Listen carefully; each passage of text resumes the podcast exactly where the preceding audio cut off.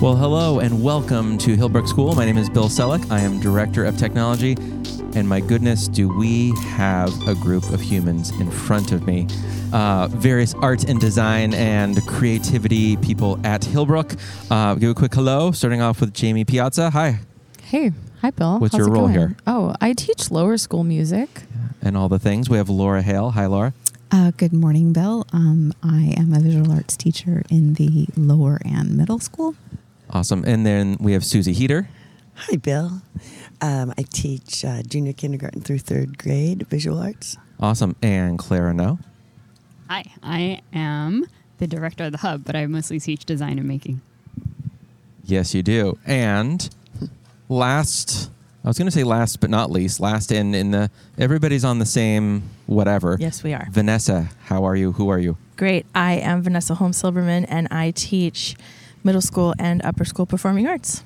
Awesome. So Laura, kick us off. What are we talking about this episode? I'm really excited to have us all together this morning. Um, this podcast was really born of a um, institute that we held this summer, um, in which everyone present was discussing the nature of creativity at Hillbrook Marchmont campus. Also, the work that Susie and I do in the visual arts, um, which is usually culminates in a end of the year art show drawing, painting, and sculpting uh, was discussed. Um, we also discussed the separation between both the performing arts and visual arts in uh, regards to design and making, and um, and. Greg Stamos, who isn't with us this morning, was also present at that institute this summer, and we were addressing the idea of electives at Hillbrook. We have many opportunities for students to elect into learning with uh, teachers who might not have the area of study or, or experience of, of that um, educator. And so, what has happened for me is that I have entered the year having conversations with students, discussion, talking about visual art or making, it became muddy. But if I started with performing arts, kids were really clear. They have a very clear sense of what happens and what's included in the performing arts. And that distinction helps them then to see everything else. So, from performing arts, um, where they said, you know, this is about um, presenting and this is using our body as a material. That's what I heard kids saying. Um, we then talked about visual arts, and across the grade levels, students were very quick to identify that um, drawing, painting, and sculpting is fine art. And when you're doing fine art, you're doing it to do it, to express yourself. Um, and it involves materials, um, you know, paint, pen, charcoal, things like that. Um, and from there, I uh, talked with students about design and making. And what was interesting about design and making is that their own language, they said, you know, well, you know, Miss Hale, when you are designing something or you're making something, you have a plan, and the product that you're creating has a purpose. It, it is something for someone or for some purpose. And you can use all kinds of materials for that, but it is a plan that has a purpose. And from there, we talked about electives as an everything bagel. Um, we talked about how electives can be anything under the sun and are really based on an educator's as I said, interest or expertise. And so um, we have had electives of all varieties over the years. Currently, Greg is teaching culinary arts and photography, um, but we've had electives around um, m- uh, digital music in the past. We've had math electives, so um, the landscape for electives is is really broad, and so that's what uh, where we begin our, our conversation. And I'd love to hear from the um, others about how they see their um, strand in experience with students here. Thanks, Laura. Um, I really love that the kids said that design and making solves a problem. This is a, a conversation that we had with students last year as well. And it was really interesting because sometimes they're like, well, sometimes there's art in design. Um, when you're making a thing, you also maybe want it to look good. And I was like, yeah, it's definitely a combination of sorts sometimes. Um, and the other part is the audience. And that's why I love teaching design is because what I really want to teach is empathy and um, getting students to think about other people. Usually in the middle school, they're really thinking about themselves a lot. So this subject really p- helps put the them in other people's shoes. Um, and so we often have an authentic audience that we make for so that we could get feedback on and improve and iterate through the process. So, as the lower school visual arts specialist, I guess we call us, um, I really put a big value on tell when they walk in that. And so uh, we always start out reading the book Beautiful Oops, and we do celebrate uh, mistakes, and I try to get them to understand how big of a part of being an artist that is. Um, we study the elements of art. Right now, all my classes are starting with fun line projects. Line, not lion, line. Um, I use literature a lot to inspire the kids. Uh, so I read a lot of books prior to um, introducing a lesson. Um, I expose them to a lot of famous artists, um, taking the time to, to as a group, um, look at a work of art and discuss it, and learning how to appreciate art, and also how to if you if you don't like it and why, and if you really like it and why, to being able to talk about those things. Thanks, Susie. You bet. I'll lead that into my approach to lower school music. Um, my big theme as I travel through this year is just that all are welcome here. Music is so universal and it is something that people enjoy regardless of them having a desire to necessarily play. But I do find that if you introduce basic music knowledge to kids and give them the tools to play small percussion, xylophones that they it gives them an opportunity to express themselves and it gives them a different joy because they're learning how it works and how it's put together. And while the lower school, we do have performances, we have two major performances a year.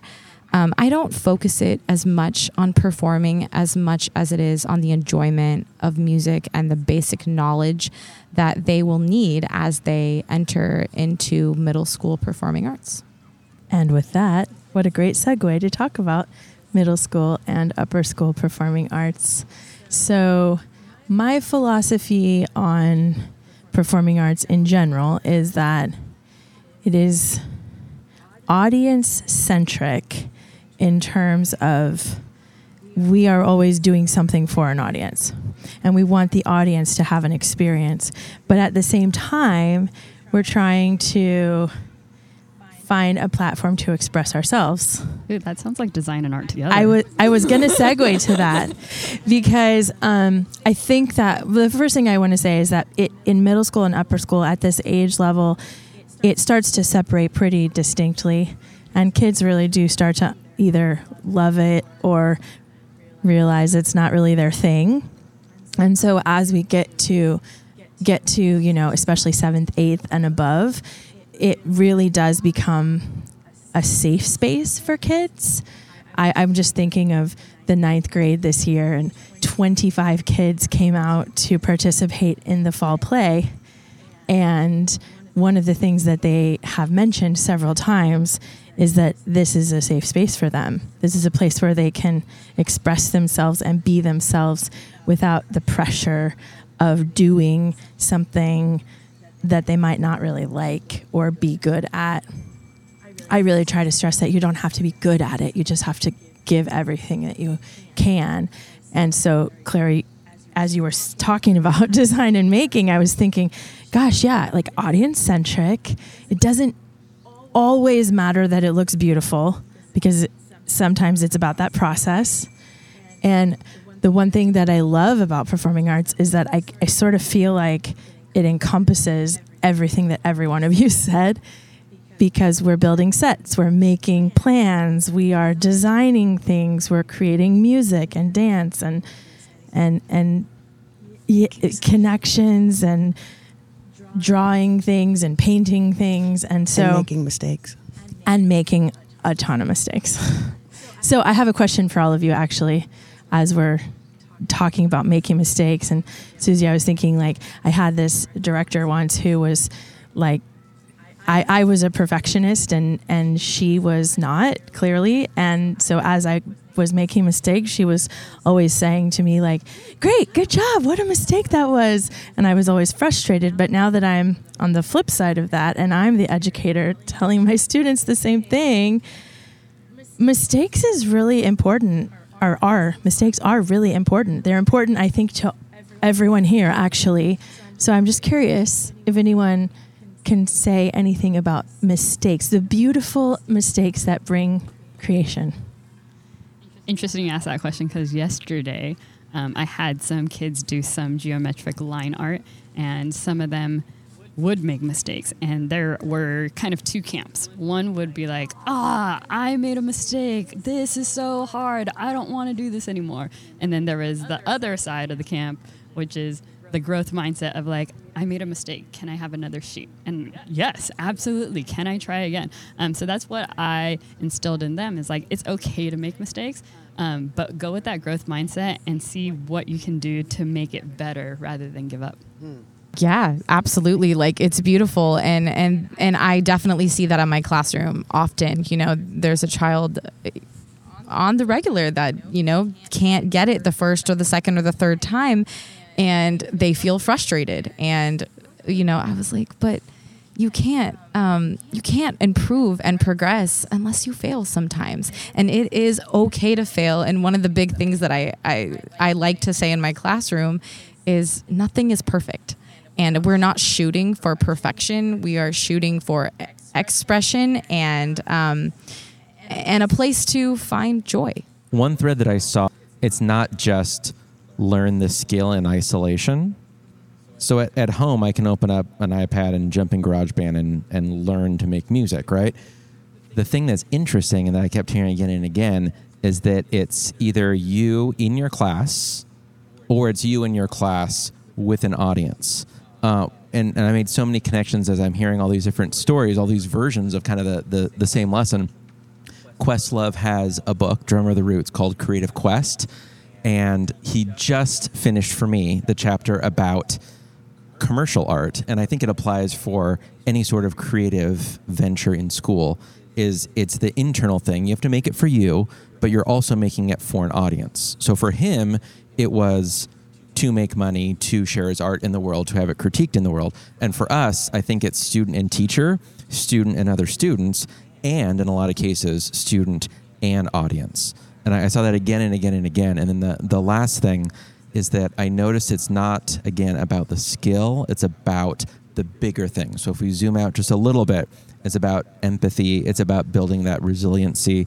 And I think what what I love, and this goes back to our last episode, is that it's about actually developing habits of how we interact with others. So it's not, and I'm seeing all the heads nodding. It's not just, oh, I made a thing, I learned how to design a thing. It becomes like your approach for interacting with people as adults. For me as, as a leader. Yeah, literacy. In, right? It, it becomes this, this way that we talk with people. And so for me, I, I love and I work best when I'm making a thing with people. It's actually about co creating this space.